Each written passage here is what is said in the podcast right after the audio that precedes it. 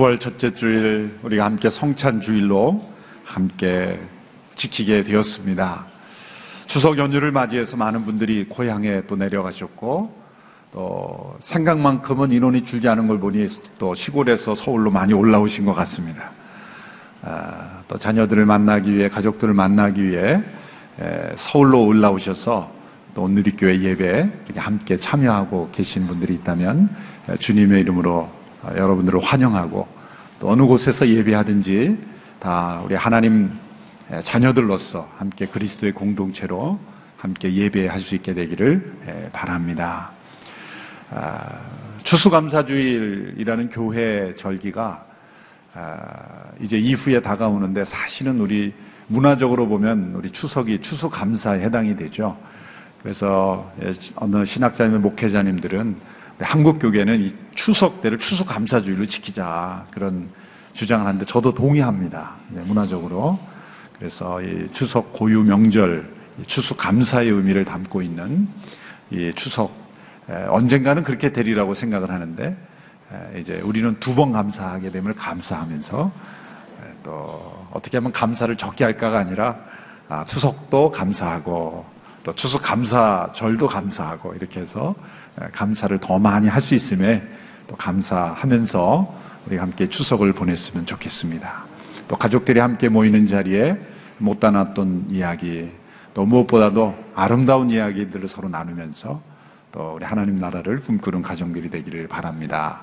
다음 주일 비전 헌금은 저희 더 멋진 세상 저희 교회에서 세운 에, 구호 개발 NGO죠. 이번에도 우리 정경화 선생님 같이 루안다에 동행해 주시고 또 가셔서 어, 많은 아프리카의 에, 그 연약한 지체들을 돌보고 또 그 마을들을 에, 더 멋진 마을들로 에, 이른바 우리 과거에 있었던 새마을 운동을 그 지역에 해줌으로써 또 그곳에 복음이 전해질 수 있는 에, 그러한 그 사역을 하는 것입니다. 아름다운 일들이 곳곳에서 많이 일어나고 있습니다. 그래서 다음 주 우리 비전원금이 함께 참여해 주시기를 에, 바랍니다. 기도하겠습니다. 하나님 아버지 감사합니다. 오늘도 주님의 살과 피를 나누는 거룩한 하늘의 식탁에 우리가 함께 참여하며 또한 함께 예배하며 함께 그리스도 안에 성령의 교제를 나누게 하심을 감사합니다. 기록된 말씀을 통하여 하나님의 음성을 귀 기울이며 기대하며 또 순종하기를 결단하는 주님의 귀한 백성들에게 임재하셔서 하늘의 음성으로 진리의 깨달음으로 임재하여 주시옵소서. 예수님의 이름으로 기도하옵나이다. 아멘. 오늘 이 시대를 지배하고 있는 무서운 이단은 진화 혹은 진보라고 하는 사상입니다. 세상은 완전을 향하여 조금씩 조금씩 발전하고 있다라는 생각이죠. 그래서 언제나 과거의 것은 열등한 것이고 그리고 덜 발달된 것이고 유치한 것이고 현재와 미래로 갈수록 더 발달되고 있고 더 멋있고 아름다운 것이라고 그렇게 생각하는 것입니다. C.S. 루이스라는 분은 이러한 사상이야말로 신화에 불과한 것이다. 다윈의 그 진화론이 등장한 이후로 이런 사상이 등장한 것은 아닙니다. 그 이전부터, 오래 전부터 사람들의 마음 속에는 과거의 것은 언제나 유치한 것이고 덜 발달된 것이고 현재와 미래로 갈수록 점점점 더 완전을 향하여 발전하고 진보하고 있다라고 믿는 신화가 있었습니다. 그러나 이것은 교만한 우월 의식에 불과한 것입니다. 어떤 부분에 있어서 과학기술과 어떤 부분에 있어서는 더 발전하고 있을지 모릅니다.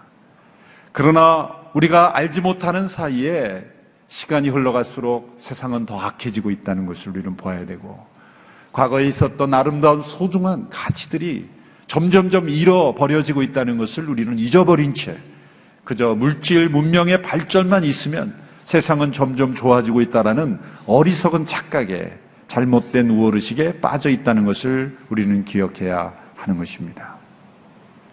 세상은 어느 한 부분에 있어서는 진보하고 있는 것 같지만 우리가 알지 못하는 사이에 수많은 영역에서 우리는 퇴보하고 있고 그리고 멸망해 가고 있다는 것을 우리는 기억해야 합니다.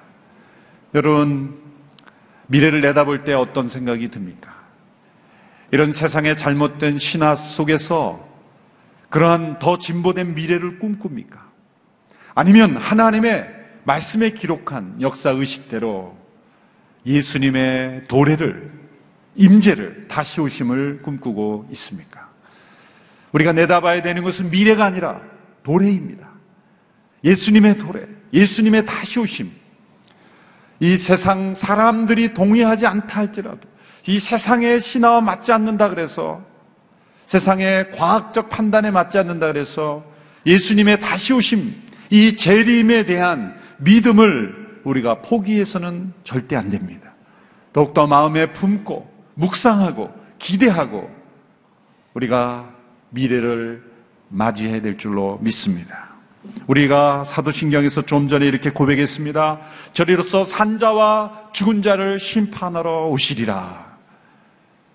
사도신경에서 이렇게 우리가 고백한다면 산자와 죽은 자를 심판하러 오실 다시 오실 그 예수 그리스도 그분이 바로 우리의 미래의 주인공이 되어야 될 줄로 믿습니다. 사도행전 1장 11절에서 천사들은 이렇게 말했습니다. 갈릴리 사람들아 왜 여기 서서 하늘만 쳐다보고 있느냐 너희 곁을 떠나 하늘로 올라가신 예수는 하늘로 올라가시는 것을 너희가 본 그대로 다시 오실 것이다. 너희가 본 그대로 다시 오실 것이다.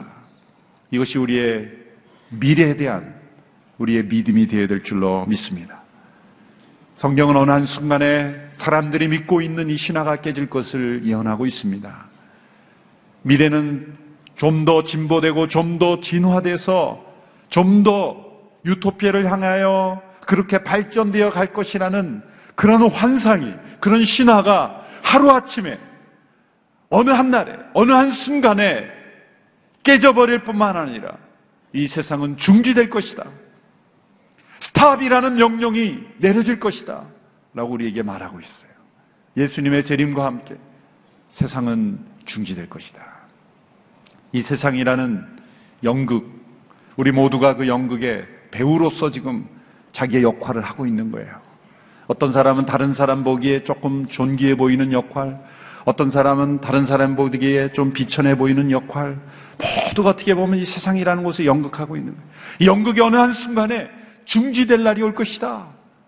어떤 분들에게는 굉장히 아쉬울지 모릅니다. 승진을 이제 다음 주에 앞두고 있는데, 어떤 젊은 커플에게는 결혼을 앞두고 있는데, 어떤 분들에게는, 어떤 나라에게는, 어떤 사회에게는 위대한 과학기술이 이제 다음 주면 발표될 때인데, 이렇게 좀 더 나은 미래를 위해서 발전하고 또 발전하는 것을 기획하고 있는 그때에 이 세상이라는 연극에 중지라는 명령이 떨어지는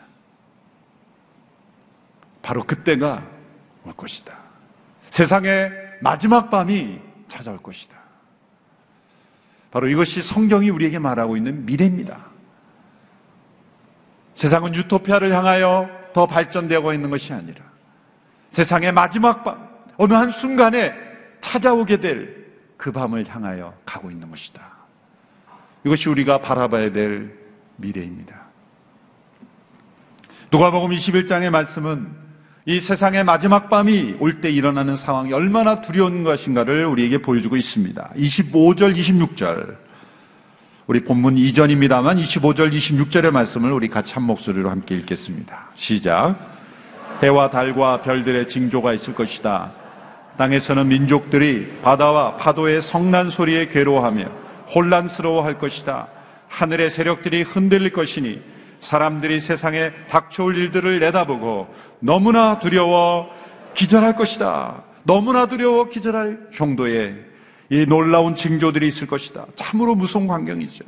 이 말씀의 상세한 의미를 다 이해하는 것은 어려운 일입니다. 그러나 분명한 것은 예수님의 재림은 세상 모든 사람들이 두려워하고 떨며 너무나 두려워 기절할 수밖에 없는 그런 모든 상황들이 다 일어날 것이라는 거죠. 해는 어두워지고 달은 보이지 않고 별들이 떨어지는 바다가 요동치는 하늘과 땅이 흔들리는 상황에서 사람들은 결코 예전과 같이 태평스러울 수 없을 것입니다. 지구 한 곳에서 쓰나미가 일어나고 지진이 일어나고 격변이 일어나도 내가 사는 땅만 괜찮으면 사람들은 평안히 먹고 마시고 자고 그렇습니다. 지구 반대편에서 아무리 큰 엄청난 재해가 일어나도 내가 사는 그 땅만 괜찮으면 우리는 세상은 다 괜찮은 줄 알고 생각합니다. 그러나 이제 장차 올 이때는 지구상의 어느 한 곳에서만 일어나는 격변이 아니라 온 지구가 온 우주에 일어나는 대격변. 어느 누구도 피할 수 없고 그리고 외면할 수 없는 그러한 상황인 것이죠. 그런데 이렇게 두려운 상황 속에서 도래하는 예수님의 재림을 맞이하는 하나님의 자녀들, 그리스도인들에게 주시는 말씀을 놀랍습니다. 27절과 28절의 말씀, 우리 같이 함께 읽겠습니다. 시작. 그때 사람들은 인자가 구름을 타고 능력과 큰 영광 가운데 오는 것을 보게 될 것이다. 이런 일들이 일어나기 시작하거든 너희는 일어나 머리를 높이 들라. 너희의 구원이 가까웠기 때문이다. 이런 일이 일어나기 시작하거든 어떻게 하라고 말씀했습니까? 너희는 일어나 머리를 높이 들라. 일어나 머리를 높이 들라. 온 세상에, 온 우주에 모든 사람들이 두려워 떨며 기절하고 할 수밖에 없는 상황이 일어나는 그때, 그러나 너희는 일어나 머리를 높이 들라. 모두가 두려워 땅에 머리를 파묻고 숨고 도망가고 어찌할 바를 몰라 당황하고 있을 때, 그러나 너희는 일어나 머리를 높이 들라. 얼마나 놀라운 말씀입니까? 왜 이러한 상황에서 일어나 머리를 높이 들라고 말씀하십니까? 땅을 바라보지 말라는 것입니다. 요동치는 상황을 바라보지 말라는 것이죠. 두려워 떨며 기절하지 말라는 것입니다. 이 모든 상황이 이미 일어날 것을 예언하였고 너희가 그것을 믿고 살았다면 바로 그 순간에 마땅히 일어날 일이 일어날 것이라는 것을 아는 너희들은 땅을 바라보며 두려워 떨지 말고 일어나 머리를 높이 들라. 또 이 땅에 대한 집착을 내려놓으라. 이 땅에 가지고 있는 것, 누렸던 것, 내가 더 발전을 추구했던 것, 그 모든 것이 다 이제 사라지는 그때가 되었기에 이제 땅에 대한 집착을 내려놓고 일어나 머리를 높이 들라. 말씀하시는 거예요. 가장 중요한 이유는 무엇입니까? 너희의 구원이 가까웠기 때문이다.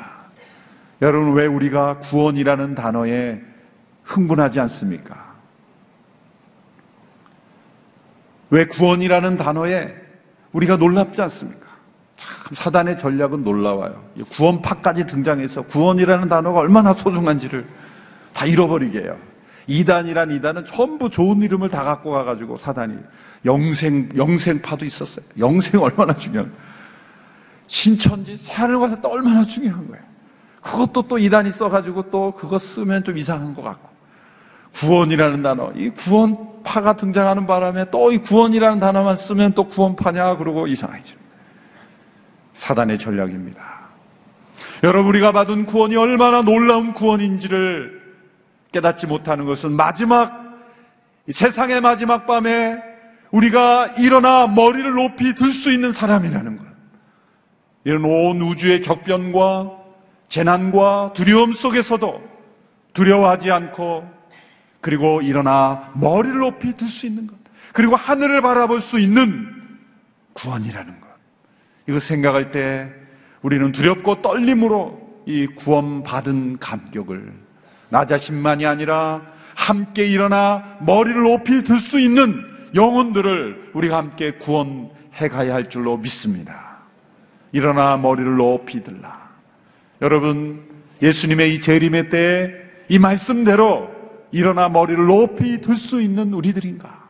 오늘 이 말씀을 통하여 우리는 함께 살펴보아야 합니다.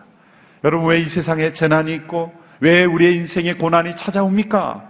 이 마지막 세상의 마지막 밤에 일어나 머리를 높이 들 수 있는 연습을 하는 거예요. 세상에 재난이 오고 뜻 이해하지 못한 시련이 찾아올 때마다 땅을 바라보지 않고 일어나 머리를 높이 들어 하늘을 바라보는 훈련을 한 사람은 이 마지막 때 세상의 마지막 밤이 찾아올 때 일어나 머리를 높이 드는 것 가능할 것입니다.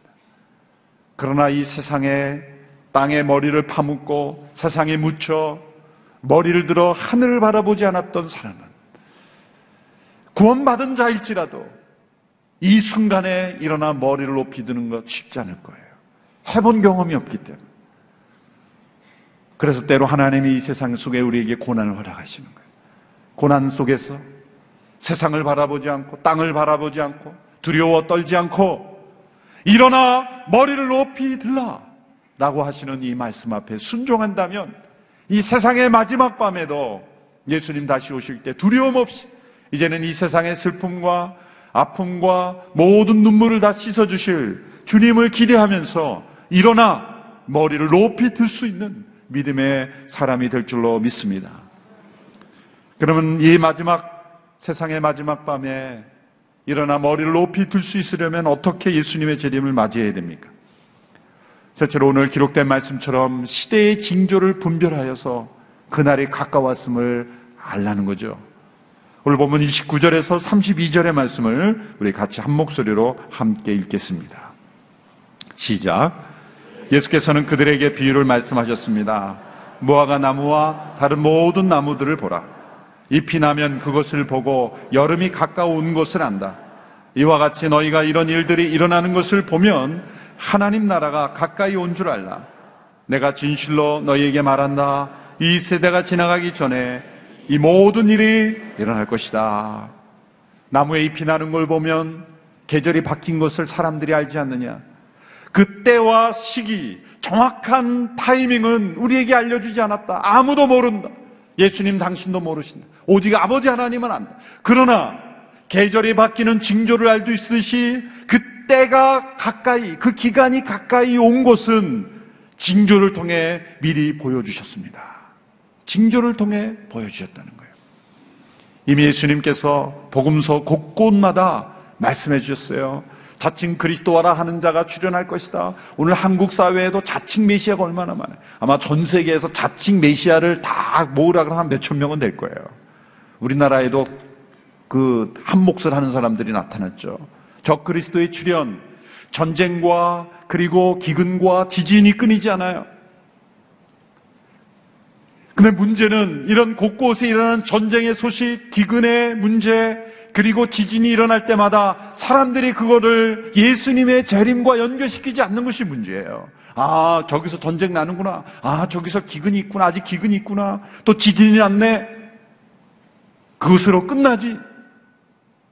그것이 시대의 징조며 종말이 가까웠음을 말해주는 징조이며 예수님이 다시 오심을 미리 알려주는 그런 징조라고 연결시키지 않는 것이 문제입니다. 성경의 예수님의 말씀에 말씀하신 그대로 이루어지고 있는 바로 그 현상을 우리는 분별하고 때가 가까이 왔음을 그런 뉴스를 들을 때마다 우리는 더 깊이 깨달아야 할 것이라는 거예요. 두 번째로 세상의 마지막 밤에 일어나 머리를 높이 들 수 있는 성도들은 이 세상의 풍조에 끌려 마음이 짓눌리지 않아야 한다는 것이죠. 33절과 34절의 말씀을 우리 같이 함께 읽겠습니다. 시작. 하늘과 땅은 없어져도 내 말은 결코 없어지지 않을 것이다. 너희는 스스로 주위에서 방탕함과 술 취함과 생활의 염려로 너희 마음이 짓눌리지 않게 하라. 뜻밖의 그날이 갑자기 너희에게 덫과 같이 닥치지 않게 하라. 다시 오실 예수님에 대한 소망이 없는 사람들은 두 가지 마음이 나타납니다. 첫 번째는 방탕함으로 나타나고 또 한 가지는 염려로 나타나요. 방탕함은 이 세상에 취해서 역사의 종말이 오고 예수님이 다시 오신다는 것을 전혀 받아들이지 않을 때 이 세상에 깊이 도취된 것, 이 방탕함이에요. 또 다른 것은 이 세상으로 도피하고 싶고 피하고 싶고 그리고 이 세상을 정복하지 못할 때 그 마음에 생활의 염려가 가득한 거예요. 이 방탕과 염려. 이것은 재림에 대한 소망이 없기 때문에 일어나는 증상이다. 마음이 짓눌려 있기 때문이다.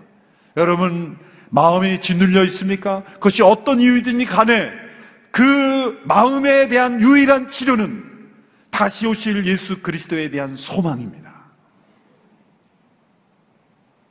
그 소망이 히브리서 6장 19절에 보면 그 소망은 우리에게 영혼의 닻이 된다는 거예요.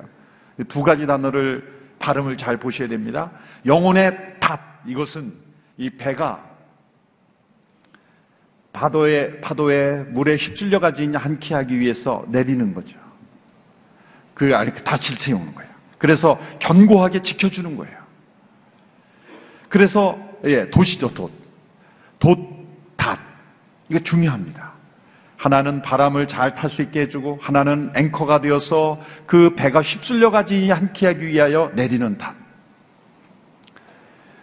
이 영혼의 닻이 되어서 우리 영혼이 이 세상에 휩쓸려 가지 않고 마음이 짓눌리지 않게 하기 위해서 우리를 지켜주는 영혼의 닷. 히브리서 6장 19절의 말씀을 보십시오. 우리가 가진 이 소망은 안전하고 확실한 영혼의 닷 같아서 휘장 안으로 들어가게 합니다. 재림에 대한 소망은 영혼의 닻이 돼요. 그런데만 이 소망이 없으면 어떻게 됩니까? 오늘 말씀, 말씀이 어떻게 되어 있습니까? 너희에게 그날이 너희에게 덫과 같이 닥치지 않게 하라. 덫. 이것은 빠져나올 수 없도록 우리를 올가매는 덫. 예수님의 재림에 대한 소망이 있는 사람은 영혼의 닻이 되었습니다. 절대로 이 세상의 마음이 짓눌리지 않고 휩쓸려 가지 않고 세상의 파도에 흔들리지 않는데 그러나 이 소망이 없는 자는 언젠가 그날이 덫이 된다는 거예요. 심판의 덫에 빠진 자가 되는 거예요. 그 멸망받을 땅에서 벗어날 수 없는 덫에 빠진 자와 같이 된 거예요. 여러분 우리의 마음 속에 이 세상에 있는 것들의 방탕함에 빠지거나 생활의 염려에 빠지지 않고 이 소망이 있음으로 인해서 영혼의 닻이 단단하게 내려져 있는 우리 모두가 될 수 있게 되기를 주님의 이름으로 축원합니다. 세 번째로 이 세상의 마지막 밤에 우리가 일어나 머리를 들 수 있는 믿음의 사람이 되기 위하여 우리는 예수님 앞에 설 수 있도록 항상 깨어 있어야 한다고 말씀하고 있습니다. 오늘 본문 35절, 36절의 말씀 우리 같이 읽겠습니다. 35절, 36절 시작. 그날은 온땅 위에 사는 모든 사람들에게 닥칠 것이다. 그러므로 너희는 앞으로 일어날 이 모든 일을 피하고 또 인자 앞에 설 수 있도록 기도하면서 항상 깨어 있으라. 항상 깨어 있다는 게 어떤 의미일까요? 잠을 안 자고 계속 예수님의 재림만 기다린다는 의미일까요? 깨어 있다는 게 어떤 의미일까요? 예수님의 재림을 기다리며 기도하며 항상 깨어 있는 사람은 어떤 삶을 살까요? 구약에 아주 좋은 예가 나옵니다. 예레미야라는 선지자가 있습니다. 예루살렘의 멸망을 예언한 남한국 유다의 멸망을 예언했던 선지자죠. 그러면서 그는 동족들의 미움을 받고 감옥에 갇힌 선지자였습니다. 근데 그가 갇혀 있을 때 하나님께서 그의 친척을 통해서 이런 말씀을 들려주세요. 아나돗의 밭을 사라. 밭을 사라는 거예요. 근데 예레미야가 어떤 사람입니까? 지금 그 땅의 멸망을 예언한 사람.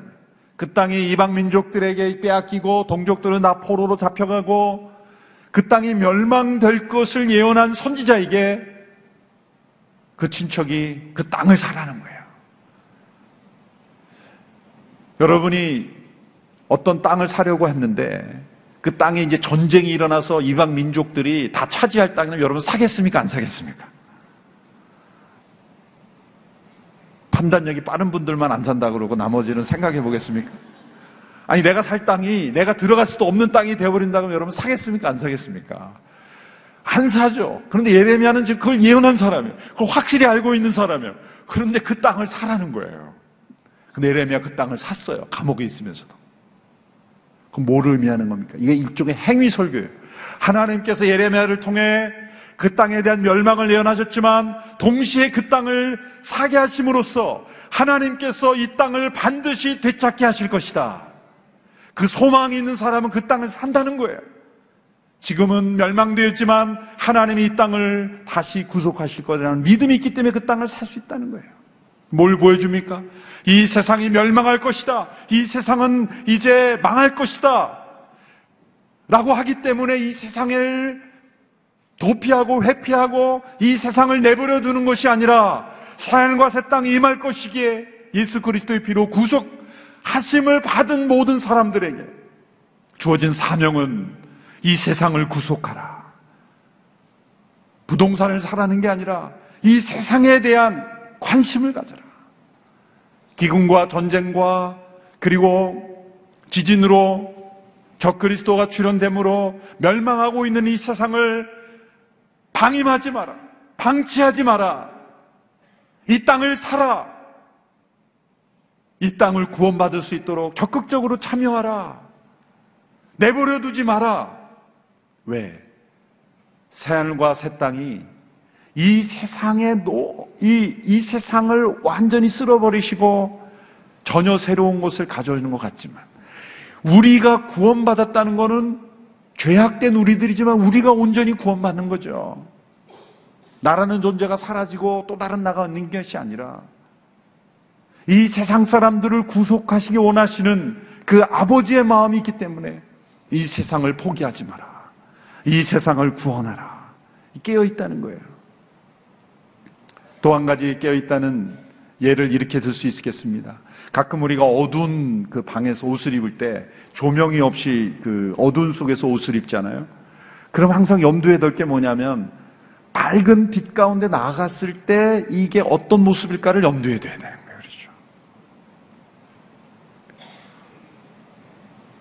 그런데 만일 어두울 때는 내가 보기에는 괜찮았고 아무 문제가 없는데 밝은 빛에 나갈 때는 전혀 엉뚱한 모습이라면은 어떻겠어요? 여러분 이 세상 속에 우리가 빛 가운데 살아가는 것 같지만 다 어둠 속에 살아가는 거예요. 이게 예수 그리스도가 오실 때 이제 빛 가운데로 드러날 때 이게 과연 내가 입은 영혼의 옷이 제대로 된 옷인가 그걸 봐야 되는 거예요. 지금은 다 어두운 가운데 있는 거예요. 그래서 우리는 영혼의 옷을 대충 입고 다녀도 괜찮은 거예요. 그런데 깨어 있다는 것은 이게 밝은 빛 가운데 예수 그리스도 앞에 섰을 때 내 영혼의 옷을 제대로 입고 있는가? 의의 옷을 입고 있는가? 거룩의 옷을 입고 있는가? 정결의 옷을 입고 있는가?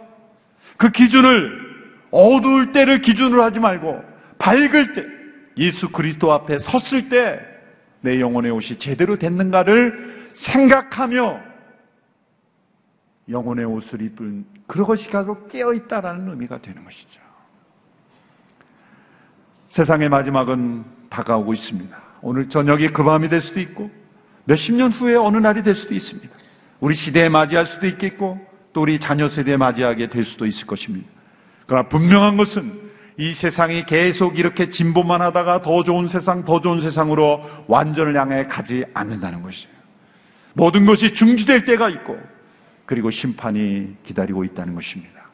우리 모두는 이 세상의 마지막 밤을 기다릴 때 시대의 징조를 분별하며 마음이 이 세상에 짓눌리지 않으며 항상 깨어 있으므로 예수님의 다시 오심을 준비함으로 일어나 머리를 높이 들어 하나님 앞에 나갈 수 있는 우리 모두가 되기를 주님의 이름으로 축원합니다. 기도하겠습니다. 세상의 마지막 밤이 다가오고 있는 임박한 이때에 우리 모두가 깨어 있지 못한 것 용서하여 주시옵시고 시대의 징조를 보지만 예수님의 재림을 준비하지 못했던 것 용서하여 주시옵시고 이 세상의 마음이 짓눌려 방탕과 그리고 염려에 파묻혀 살아가는 우리들을 용서하여 주시옵시고 장차 그리스도 앞에 설 준비를 하지 않고 살아가는 저희들을 용서하여 주시옵소서. 우리 모두가 세상의 마지막 밤을 준비하며 항상 깨어 있는 우리 모두가 되게 하여 주옵소서. 예수님의 이름으로 기도하옵나이다. 아멘.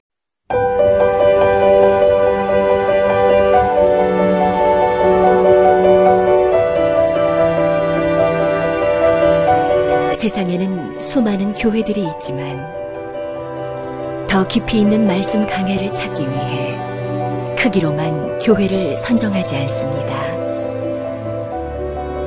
보다 좋은 영적 콘텐츠를 더 많이 나누기 위해 방송비를 받지 않습니다. 1년 365일 복음만 전하고 싶어서 우리는 광고를 하지 않습니다. 온누리의 복음을 땅끝까지 CGN TV와 함께 땅끝 선교사가 되주세요.